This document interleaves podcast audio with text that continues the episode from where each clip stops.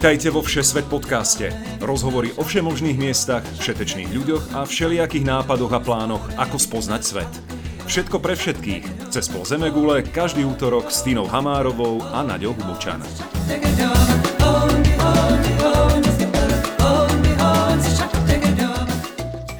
Ahojte cestovatelia, volám sa Nadia a úprimne sa veľmi teším, že ste si nás opäť pustili.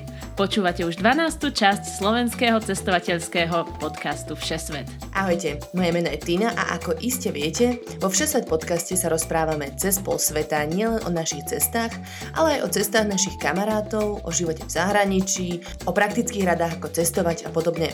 Kúsok orientu z Blízkeho východu nám dnes priblíži Nadin manžel Tom Hubočan. Áno, Tomáš navštívil Katar len to nedávno, strávil tam túto zimu viac ako dva mesiace. Okrem tepla bude reč aj o Katarčanoch, tzv. národe, ktorý neexistuje, o tom, komu v Katare zaručene vezmu pas, ale i o jedle, nočnom živote v Dohe. Tešíte sa? Lebo ja veľmi, pretože doteraz som úprimne o Katare naozaj nič nevedela. Tak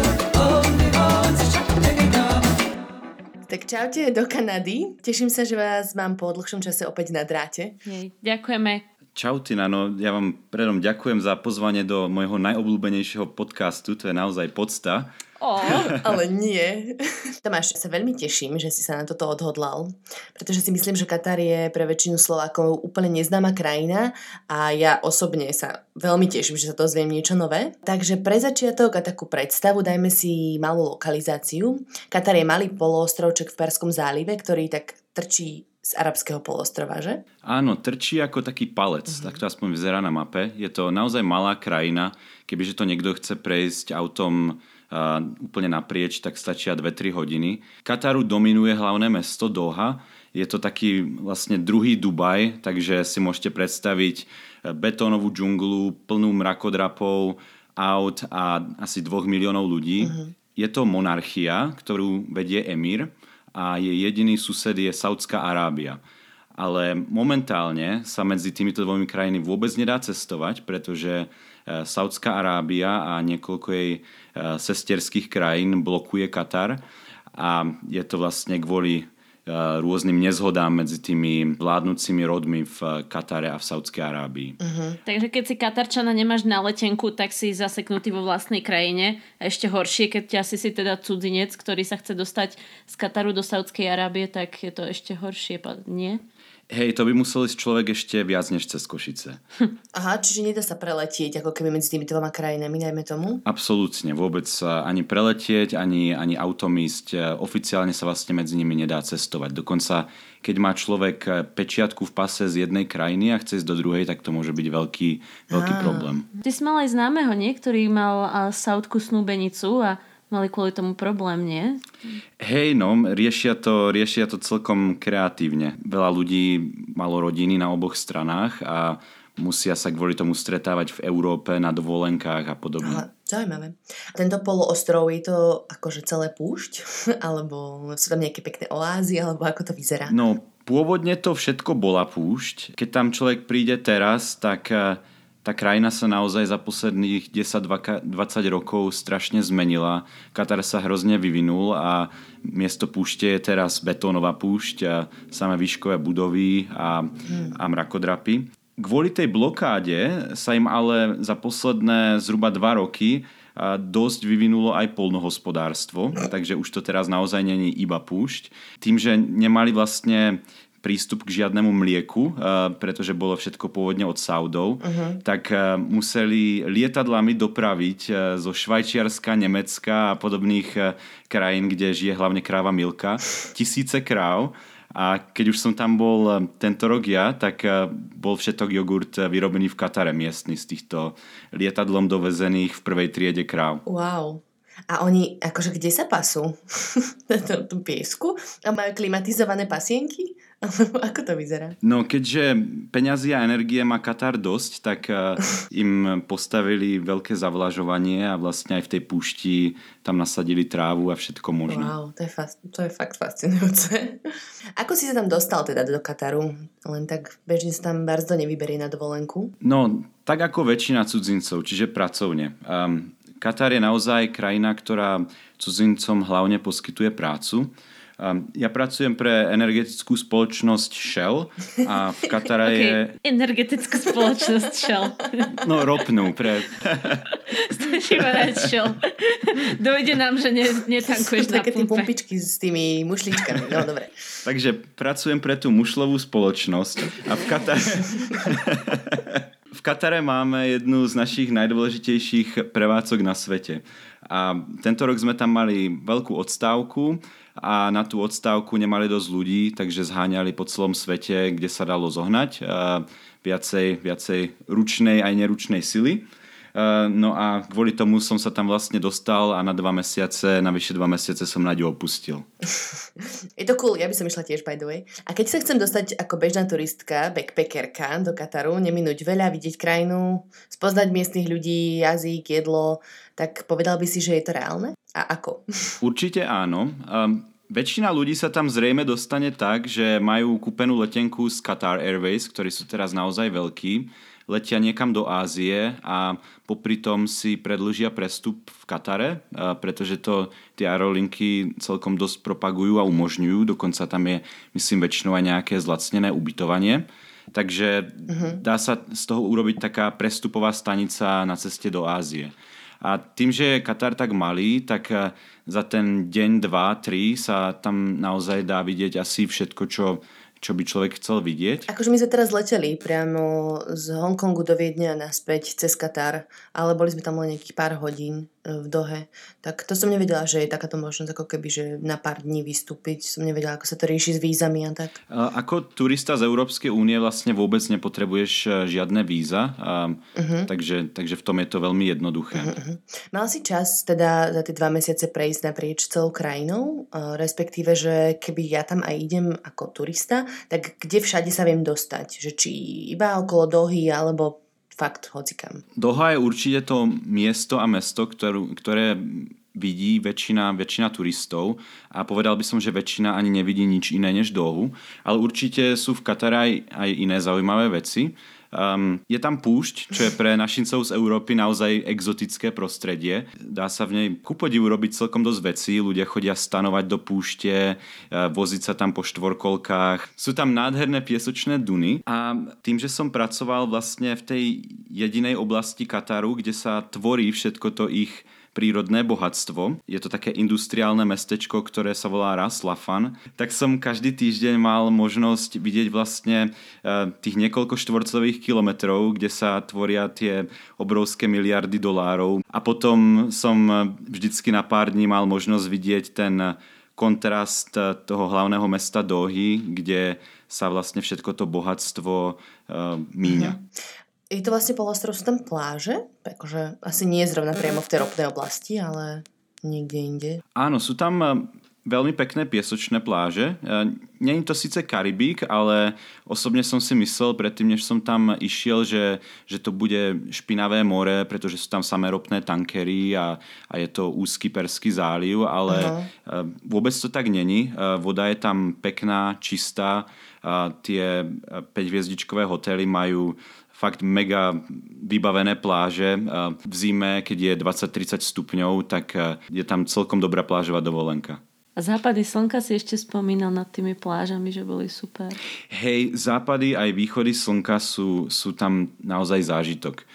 Tým, že je vlastne nad tou púšťou vždycky nejaké množstvo piesku a prachu, uh-huh. tak naozaj každý deň pravidelne vychádza a zapadá obrovitánske, krásne, červené, e, plnokruhové slnko wow. a aj po tých dvoch mesiacoch som, som sa nad tým nikdy neprestal nadchýňať. OK, to, toto by ma presne zaujalo, takéto niečo. Um, ako si sa presúval po Katare? My sme vlastne mali asi jedinú hromadnú dopravu v Katare, pretože autobusy sú tam väčšinou iba pre firmy a pracovníkov, ktorých vozia ale normálne pre turistu tam naozaj neexistuje žiadna MHD. Uh-huh. Všetci sa pohybujú taxíkmi. Taxíky sú tam ale veľmi lacné oproti Európe alebo Severnej Amerike. Taká polhodinová jazda po meste, e, ktorá ťa dostane skoro kadekoľvek, stojí tak okolo 4 eur. Takže je to veľmi rozumné. Uh-huh. Um, asi by som vyvaroval ľudí od požičania auta, pretože jednak je, je drahšie než taxíky a Doha je naozaj zle postavené mesto, čo sa týka navigácie a, a orientácie, takže pre toho, kto to nepozná, by to bolo samé blúdenie. A to hovorí Tomáš, ktorý miluje šoferovanie v Toronte a v New Yorku a v takýchto veľkých mestách. Hej, ja si naozaj všade požičiavam auto, kde len môžem, ale v Dohe by som to asi nespravil. Poďme teda k tomu hlavnému mestu, Kataru, k Dohe. Ako si spomínala, je to umelo vytvorené mesto uprostred púšte, ale je nejaká šanca, že sú tam aj nejaké historické časti, akože ako staré mesto, uh, vieš, také orientálne. Určite to je novopostavené mesto, pomerne umelé, to je, to je naozaj pravda.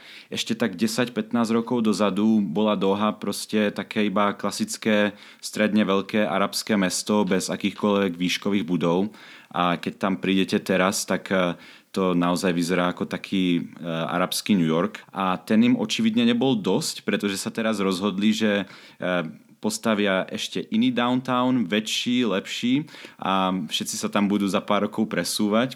A celé to mesto bolo vlastne e, naprojektované skôr pre autá, takže e, mm. pre chodcov je to niekedy celkom odisea. Vlastne človek si povie, že ide z jedného miesta na druhé kilometr a pôjde radšej peši a potom zistí, že chodníky neexistujú, musí ísť po prachu, e, polku cesty po staveniskách a prejsť jednu štvorprúdovú cestu trvá niekedy 10 až 15 minút, pretože to je tak zhruba frekvencia zelených svetiel pre chodcov. Uh-huh. Našťastie, ale není e, celá Doha iba nové púštne Las Vegas. Majú tam e, takú menšiu historickú štvrť, čo je vlastne tá pôvodná Doha. Ústredím tej štvrti je starý arabský trh, ktorý sa volá Souk Waqif a, a Povedal by som, že toto bola suverenne moja najobľúbenejšia časť mesta, kde som chodil cez voľno uh-huh. tak často, ako som len mohol. Ľudia sú tam hlasní, čiší z toho proste tá naozajstná atmosféra a autenticita a je to skvelé miesto, kde si človek môže sadnúť na dobrú arabskú kávu a pozorovať ľudí, ako si idú svojim dňom. To je tam, kde si sa hral na priekupníka s perlami? Áno. O tom um, chcem vedieť viac.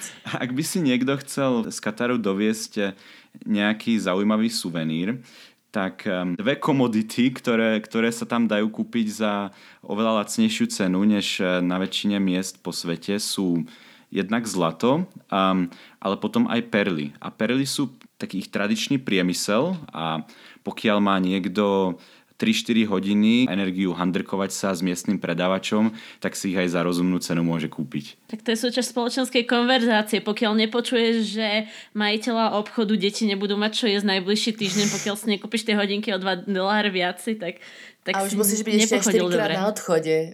Dobre, uh, trávia ľudia v Dohe, ale no v Dohe najmä, nejaký čas vôbec vonku? Alebo či sú skôr tak zalezení v takých tých klimatizovaných obchodných domoch? Tí vlastne expati, pristahovalci, ktorí sú není zvyknutí na miestne počasie, eh, až tak veľa času vonku netrávia, oproti tomu, na čo sme vlastne my zvyknutí. Uh-huh. Ale veľa to hrozne záleží na ročnom období, pretože eh, zima tam je príjemná a, a, a počasie je naozaj dobré, ale v lete človek musí byť skôr vnútri v klimatizácii, lebo je tam naozaj 40-50 stupňové teplo. Uh-huh. A veľká atrakcia sú pre nich práve tie nákupné strediská, ktorých je tam naozaj veľa a ja som bol strašne šokovaný z toho, ako ich veľmi dobre všetci poznali, vedeli vymenovať, eh, kde je ktoré, ako je ktoré staré, eh, kde sa stavajú nové. Hovorili mi vždycky o tom, aké majú rodinné víkendové výlety do nového strediska, kde už je teraz aj IKEA. Uha, to si fakt dobrovské. No ale miestni uh, si práve že svoju krajinu naozaj užívajú a sú na ňu dostatočne hrdí um, chodia jazdiť na koňoch alebo na stovkách koní v štvorkolkách v púšti, uh, chodia loviť, uh, je tam veľmi tradičné a obľúbené sokoliarstvo. Uh, najlepší sokoly stoja desiatky tisíc dolárov a je to úplne niečo neskutočné. Z čoho som bol asi úplne najviac prekvapený, tak v Katare sa dajú nájsť hríby hľuzovky, uh-huh ktoré som si myslel, že sú iba v Taliansku a vo Francúzsku. Ale ako mi môj miestny kolega povedal, pri miestnej rafinérii je jedno tajné miesto, kde z nejakého dôvodu e, rastú. To znie ako nejaká fajná mushroom technoparty. Vôbec to nie je kontaminácia. Pokiaľ zrovna v e, nejakú jeseň dobre naprší, čo sa tam mimochodom stáva, sem tam, a, tak tam chodia vlastne v tej rafinérskej priemyselnej oblasti tajne zberať hluzovky a kopať tam do zeme. Čiže keby si tak uzavrali, tak Katarčania radi chodia na hríby, hej? Máme veľa spoločného. Presne tak. Ak máme medzi Slovenskom a Katarom niečo spoločné, tak sme hubári. Keď som pri tom počasí, spomínala si, že leto tam je na nevydržanie. Mám pocit, že som to teraz zažila, lebo veď sme leteli vlastne z Európy späť do Austrálie v júli s prestupom v Dohe a neviem, z akých dôvodov väčšinou máš, vieš, rukavy z tých lietadiel, ale teraz sme museli vystúpiť von a to bola šupa. Bolo proste asi jedna hodina ráno a vonku bolo podľa mňa solidných 40 stupňov. Ako sa to vôbec dá prežiť? Určite by som doporučil komukoľvek naštíviť Katar eh, medzi októbrom a aprílom. Vtedy je príjemná zima. Zima v Katare znamená 20 až 40 stupňov a super slnko na opálenie. Zatiaľ, čo ich leto je veľmi konzistentné, sú tam naozaj 40 každý deň. Veľa dní je suchých, ale v takom tom úplne najväčšom spare v júli a v auguste sú 40 až 50 a ešte aj vlhko, takže mm. to som našťastie nezažil, ale vraj je to úplne strašné. Bol som tam vlastne hlavne vo februári a v marci a ešte som k tomu aj pracoval v noci, tak to bolo v 20 stupňoch a mali sme takú prirodzenú klimatizáciu, pretože sme boli nedaleko od mora a pri tých 20 stupňoch nám ešte povieval príjemný Vánok. A... Že si si ešte aj vetrovku z Kanady musel doniesť, čo? Tu som si na nešťastie zabudol, s tým som fakt nepočítal, ale zachránili ma tam a vyfasovali sme nehorlavé vetrovky, takže nakoniec to bolo všetko dobré. To si pamätám, prvý týždeň najväčšia sťažnosť z Kataru došla, že mu bola zima. Naozaj sa to môže stať. Poďme sa trochu porozprávať o živote a podmienkach v Katare ako takom. Na túto časť sa osobne veľmi, veľmi teším. Pretože ja som doteraz o Katare vedela len to, že majú mŕte peňazí. No a druhú vec, ktorú som si zapamätala, že tam budú najbližšie majstrovstvá sveta vo futbale, o tom sa teraz veľa hovorí. Áno, áno. Um, takže najprv k tomu bohatstvu. Je to naozaj tak Aj. vidieť? tam, že teda majú mŕtelové? Áno, e, Katar není ropná, ale plynová krajina. Má tretie najväčšie zásoby plynu na svete, čo na to, že aký je Katar malý, tak prvé a druhé miesto je Rusko a Irán, takže sú na tom naozaj dosť dobre. Uh-huh. A, a Škoda, že Slovensko proste nebolo v Perskom zálive, nie? Zoberte si, ako by sme mali iné životy. Chýbajú ti, myslíš, tie západy slnka a 40 teploty a Asi ísť si nie. do Dobre, nič. obchodného domu večer ale aj tak by sme chodili na huby, takže zase tak iné to nebolo možné. vlastne ja som zabudla, že oni sú hubári. No a to bohatstvo tam človek vidí úplne hneď od príchodu. Uh, Jednak, ako som vravel, dohu postavili za pár rokov, sú tam samé mrakodrapy a hneď keď človek vyjde na cestu, tak uh, diálnice sú plné krásnych aut. Mal som vlastne jedného takého môjho mladého kolegu z Kataru, ktorý mal asi 25 rokov a vysvetloval mi, že svoje dvoje Rolex hodinky, ktoré nosil na nočné smeny, mal len tak na to, aby mohol s nimi chodiť po továrni, že to boli jeho polné hodinky. Ja tu... Pamätáš na tie letné sídla s tými zlatými kalašníkovmi a to? Hej, no zlaté kalašníkové, to je celkom dobrá téma. Um, katarské svadby sú obrovská záležitosť a, a jednou z ako keby z tradičných vecí, ktorá sa tam robí, je, že sa pri svadbe vlastne na oslavu strieľa zo samopalu do vzduchu. A jeden, To je taká krásna oslava sňatku dvoch ľudí. Púšťajú aj sokoly, alebo nie? Uh, Na svadbách myslím nie, to by asi bolo dosť nebezpečné mať uh, sokolov vo vzduchu, ktoré stoja desiatky tisíc dolárov a popri tom strieľať úplne náhodne. Takže to sú ich tradície. No a teda aj tí pristahovalci tam idú hlavne kvôli peniazom, že? Hej, určite. Uh, Jeden z veľkých ťahákov je pre nich, že sa tam vôbec neplatia dane z príjmu, čo je teda dosť veľký rozdiel oproti Slovensku. A, a hoci ktorej inej krajine. A hoci ktorej inej krajine. A ve, väčšina ľudí, pokiaľ má rodinu a dom, tak má k rodine a domu aj služobníctvo, ktoré im varia, upratujú. A je to taká vlastne skoro až cesta do minulosti tam. Áno, áno, tam to novodobé otroctvo, o tom sa ešte porozprávame. A ešte k tým majstrovstvom sveta, je to tam vidieť, že teda 2022... Hej, už aj teraz je to, je to vidieť. Väčšina štadiónov sú už e, skoro úplne postavené, takže keď človek e, ide okolo, tak už z diaľky vidí e, obrovské megaštadióny. A z toho, ako som spoznal Katarčanov, tak si myslím, že za tie 4 roky sa tá krajina bude naozaj chcieť veľmi ukázať pred svetom v čo najlepšom svetle a bude to zrejme naozaj rok, keď tam bude mať veľa ľudí dobrý dôvod a dobrú mhm. možnosť aj ísť. Dočítala som sa, že Katarčania majú najvyšší príjem na hlavu, alebo niečo také. Nevieš náhodou, koľko to je? Uh, áno. Uh, Katar má najvyšší hrubý domáci produkt uh, na obyvateľa na celom svete, čo je vlastne zjednodušene povedané ako keby taký príjem tej krajiny.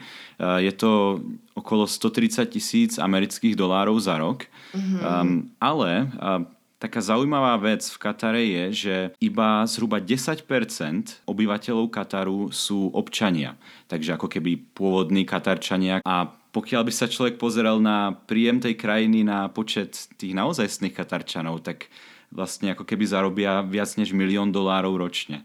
Zarobia naozaj, alebo majú nejaký pasívny príjem? to, je, to je tiež dobrá otázka. Ako ktorý? Asi tak by som to povedal. Ja som mal šťastie, a to bolo naozaj veľké šťastie, spoznať tých eh, raritných Katarčanov, ktorí eh, radi pracujú, baví ich to, čo robia, sú celkom chytrí a, a pomerne pracovití. 10% sú len takíto títo šťastní ľudia, zvyšných 90 sú tí pristahovalci. Presne tak a práve jedna zaujímavá vec je, že pokiaľ Katarčanov je zhruba 10%, tak e, napríklad obyvateľov Kataru z Indie je až dvojnásobok, zhruba 20-30% a zhruba dve tretiny celého Kataru sú vlastne ľudia z juhovýchodnej Ázie, takže India, Sri Lanka, Pakistan, Bangladeš, e, Filipíny a podobne. Uh-huh. No a práve títo robotníci, dosť veľa sa hovorí o tom, že tam sú v dosť neľudských podmienkach a Katar nie je zrovna známy tým, že by dodržiala ľudské práva. Hovorí sa dokonca až o novodobom otroctve. A, tak je to tak, že videl si niečo také? Ja som teda našťastie nič nevidel, iba som počul a, a čítal. Uh-huh. V arabskom svete existuje taký systém, ktorý sa volá kafala, a to znamená, že takých tých eh, bežných robotníkov na manuálnu prácu alebo treba to služobníctvo, ktoré e, pracuje v domácnostiach, e, naberie konkrétny zamestnávateľ ešte predtým, než prídu do krajiny. A hneď pri príchode do krajiny je im vlastne vzaný pas, ten má ako keby vzá, ako zálohu a nechá si ho až dokiaľ sa títo pracovníci nevracajú domov. No a v minulosti bolo práve veľa prípadov, keď toto bolo veľmi zneužité. E, buď mali e, robotníci veľmi zlé podmienky, že pracovali naozaj v tom lete v otrasných horúčavách bez akejkoľvek vody, e, mali malé platy alebo im neplatili, nemohli sa aj napriek tomu vrátiť domov alebo hľadať nejakého lepšieho, príjemnejšieho zamestnávateľa. Počkaj, my tu teraz toto všetko rozprávame a budeme chcieť ísť do Kataru a nedostaneme víza raz za toto. uh, snad nemajú prekladateľa. Čo je pravda, vieš? Um, to nie je nič neznáme o tom, že im berú pasy a tak. Nie, to je, pra- akože... to je naozaj pravda. Že... Stalo sa vlastne aj veľa prípadov, že hlavne v tých domácnostiach, kde naozaj není dozor, že to služobníctvo bolo zneužívané. A teraz sa idem vykúpiť. Toto všetko som počul hlavne o Emirátoch, takže že Katarčania budú veľmi radi, že som toto povedal. um, každopádne e, tí robotníci, s ktorými som ja pracoval, tiež nemali žiadne uh, luxusné alebo pohodlné podmienky. Uh-huh. Uh, vlastne v tých továrniach bývali v táboroch, väčšinou ich bolo 4 až 6 na jednej izbe a tým, že sme boli tak izolovaní, tak nemali moc možnosť ako keby opustiť ten tábor a celú tú továreň eh, niekoľko mesiacov. Nie, že by to mali zakázané, ale tým, že nemali až toľko peňazí, pracovali na to, aby zarobili pre svoju rodinu doma a všetko bolo ďaleko, tak tam naozaj niekoľko mesiacov boli. Ja som sa rozprával s ľuďmi, ktorí sú tam už niekoľko rokov a každý rok idú iba na týždeň, dva do Indie alebo na Sri Lanku a potom idú znovu späť a pracujú 6 dní v týždni chcem sa ešte spýtať možno na tých tradičných Katarčanov teda, že či si bol v nejakej rodine a vôbec ako tam funguje takéto postavenie v rodine, lebo toto sú podľa mňa celkom zaujímavé veci. Katar je dalo by sa povedať patriarchálna krajina, kde ako keby um, v, v rámci tej ich tradičnej rodiny určite muž je tradične ten, ktorý pracuje a vlastne zaobstará rodinu, tak to tam proste stále je. Uh-huh. A zároveň je tam legálna v tej ich kultúre aj poligamia. Takže Množenstvo. Presne tak. Muž môže mať viacej žien. Čo mi jeden z tých mojich kolegov, s ktorým som sa už tam skamarátil naozaj dobre, tak mi to vlastne tak dobrosrdečne vysvetloval, že keď by mal treba jednu ženu, a v jeho rodine by bola nejaká sesternica z prvého alebo druhého kolena, ktorá už má povedzme e, k tým 40 rokom a stále si ešte nenašla manžela, tak je to taká ich tradícia, že on by jej vlastne pomohol a vlastne z takej tej dobrosrdečnosti by si ju vzal za druhú ženu a, a potom by im to všetko dobre fungovalo. A to je pekné. Čiže je to proste druhá žena a ešte aj z rodiny. Áno, a, a zároveň to je naozaj taká charitatívna záležitosť pre nich. Um, mal som možnosť vlastne aj navštíviť uh, nejaké tie ich uh, obydlia. Uh, nebolo to teda, neboli to teda ich hlavné sídla, kde, kde aj mhm. bývajú a spia každodenne, ale uh, naši kolegovia nás uh, vlastne zobrali do ich tzv. plážových domov. Eh, keď sme tam došli, tak sme zistili, že plážový dom je v skutočnosti eh, niekoľko budov, ktoré permanentne udržujú služobníctvo krásnu pláž, molo, loďky, e, veľmi radi rybárčia. Skromne. Takže to bola taká katars, katarská verzia chaty. Hej, na huby, na ryby, Ďalšia téma, ktorú som chcela e, spýtať, a môžeme len tak okrajovo rozobrať, teda islám je oficiálne náboženstvo v krajine. To čítala som sa, že zákon šaria je základom právneho systému a že tam teda platia tresty ako bičovanie, kameňovanie a, a niektoré teda tresty hrozia zapitie alkoholu, napríklad nemanželské techtle, mechtle, odmietanie náboženstva či homosexualitu. A moja otázka je, ako reálne sa takéto niečo môže dotýkať turistov? Myslím si, že skoro vôbec. Ja som sa popravde s týmto vôbec nestretol, ani som, ani som nepočul o tom, že tam telesné tresty fungujú, takže sa to zrejme príliš nevykonáva. Alebo nepropaguje. To alebo, sa to, alebo sa to nepropaguje, ale môj pocit bol skôr, že si naozaj cudzincov vážia a snažia sa nájsť takú nejakú rovnováhu medzi tým, aby si oni sami zachovali ich kultúru a ich tradície, ale zároveň cudzincom umožnili to, aby sa tam cítili dobre, mali nejakú voľnosť a pohodlný spôsob života, pretože inak by sa tam samozrejme neboli ochotní pristahovať, hlavne teda tí uh, cudzinci zo západu. Uh-huh.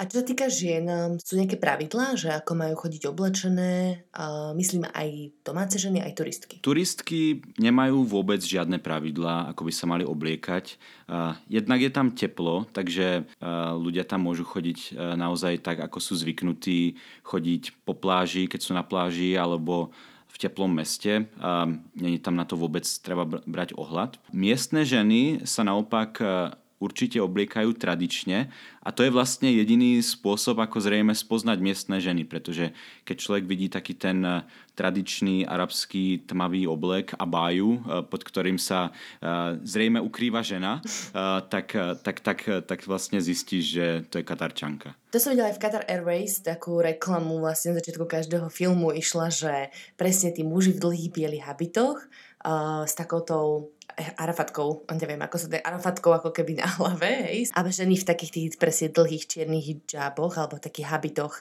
uh, s krásnym make-upom sa tešia z nákupu v klenotníctve napríklad. Áno, Presne, viem, takže, o čom hovoríš. Takže pre mini arabský slovník dodám, že Arafatka sa volá Diždáša alebo Top, teda tá katarská verzia a ten ženský oblek sa volá Abaya. Poďme na alkohol. Ak sa niečo nedoporučuje eh, priniesť do Kataru, je to teda alkohol. Uh, nie je ale úplne v Katare až tak zakázaný, že? Teda skús popísať, kde sa dá zohnať a aké povolenie potrebuješ. Áno, no v prvom rade by som teda hneď varoval ľudí, aby sa neskúšali z duty free do Kataru priniesť nejakú lacnú flašu niečoho dobrého, pretože hneď po príchode na letisko v Dohe všetky kufry prehliadajú rentgénom a ten rentgén je práve hlavne na to, aby sa našli flaše alkoholu. Takže uh-huh. to, je tam, to je tam zakázané. Ale keď už je človek v krajine, tak alkohol určite zakázaný není. Uh-huh. Je ho tam naopak viac než dosť.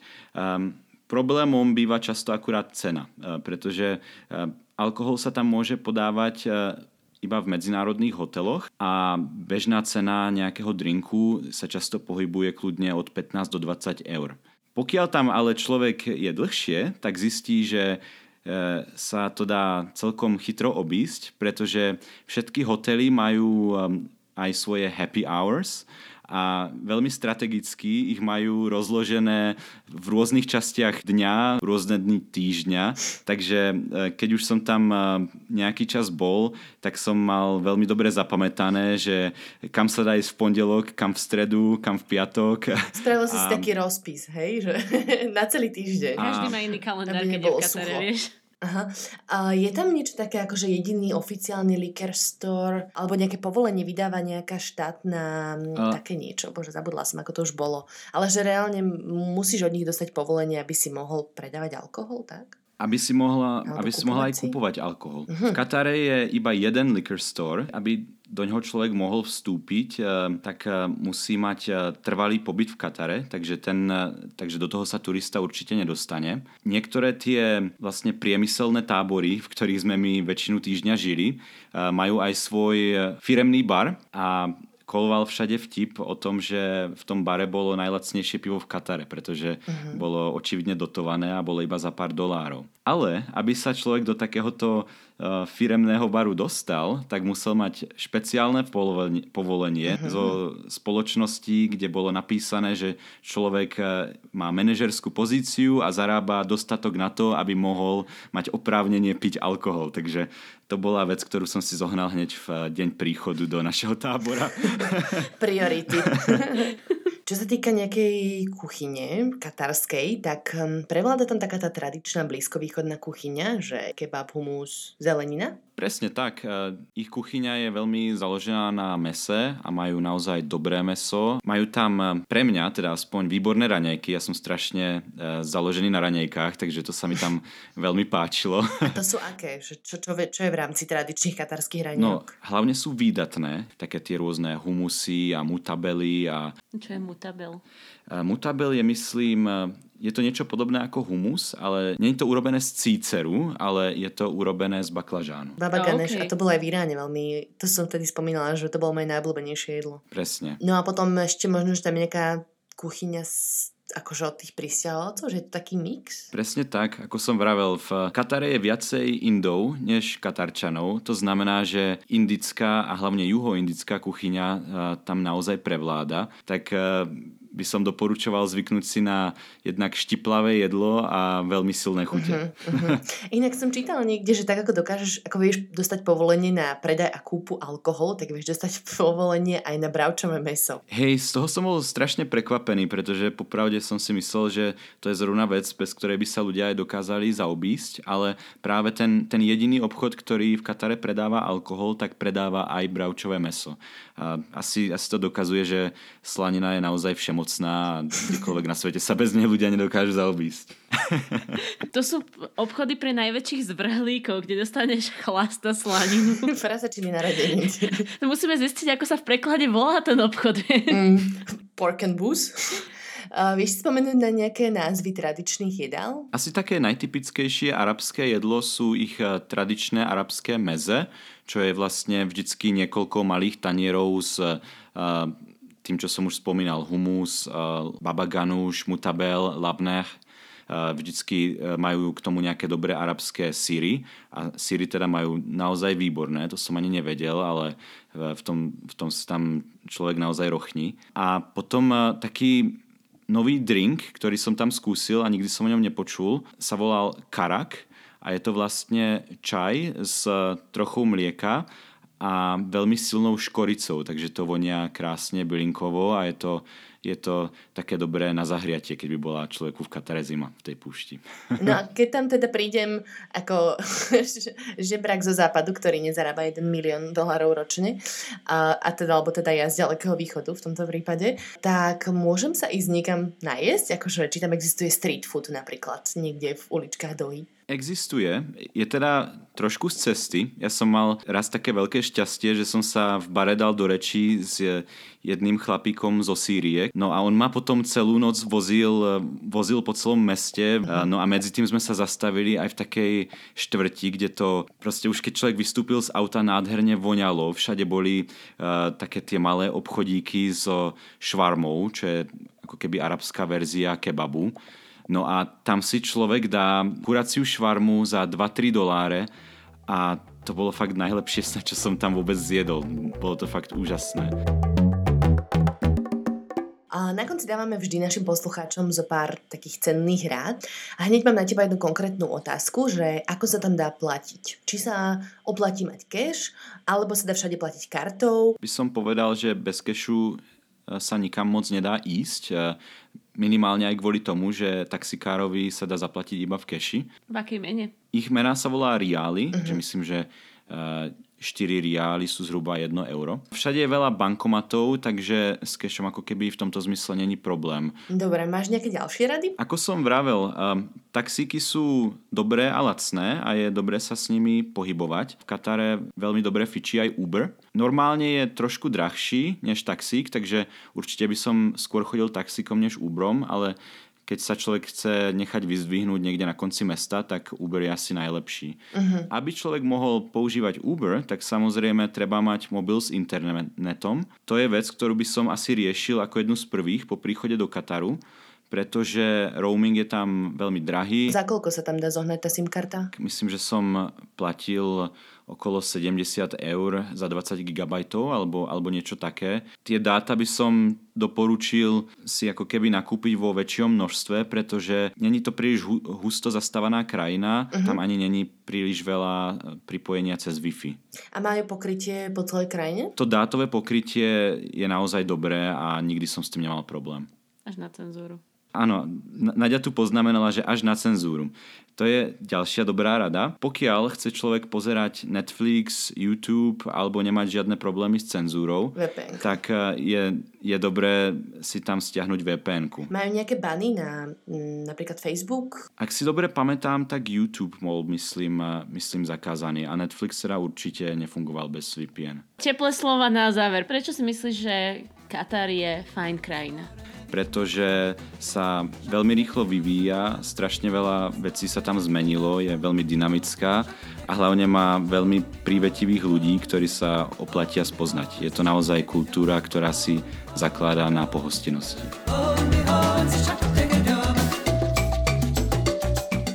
Teraz strašne v hlave hrá tá vaša zvučka. Tá naozaj chytlá. Je super. Hej, je dobrá. A snažím sa strašne naučiť sa spievať si tie slova a fakt to nejde. Ďakujeme veľmi pekne, že ste si na nás aj tento týždeň našli čas a vypočuli si cestovateľské aj pracovné zážitky z Kataru. Ďakujeme najmä tebe, Tomáš, za veľmi cenné rady a už sa teším, keď pôjdem najbližšie do Kataru na hry. Ak máte akékoľvek otázky či dotazy, rady vám na ne odpovieme buď na našej facebookovej stránke Všesvet podcast alebo na e-mailovej adrese všesvetpodcast.gmail.com Píše sa spolu a bez diakritiky. Pokiaľ sa vám náš podcast páči, budeme radi, ako nás poviete svojim kamošom či známym známym a budete nás zdieľať. Aby sme sa mohli zobrazovať väčšiemu publikum, 5-hviezdičkové hodnotenie a recenzia na akejkoľvek platforme nám veľmi pomôžu. Opäť veľká vďaka všetkým, ktorí sa na tejto časti spolu podielali, teda Vladinovi Bizikovi za zvučku, Lukášovi Paholíkovi za strich a Ľubovi Bajaníkovi za vstupnú reč. Samozrejme ďakujeme najmä vám, poslucháčom, že ste si na nás i tento týždeň našli čas a vypočuli si nás. Dúfam, že sme vás namotivovali plánovať si váš ďalší prestup z alebo do Ázie práve v Katare staré. Prajeme vám krásny týždeň a tešíme sa na budúci útorok. Do počutia. Ahojte. Oj, oj, oj, oj, oj, oj, oj, oj, oj,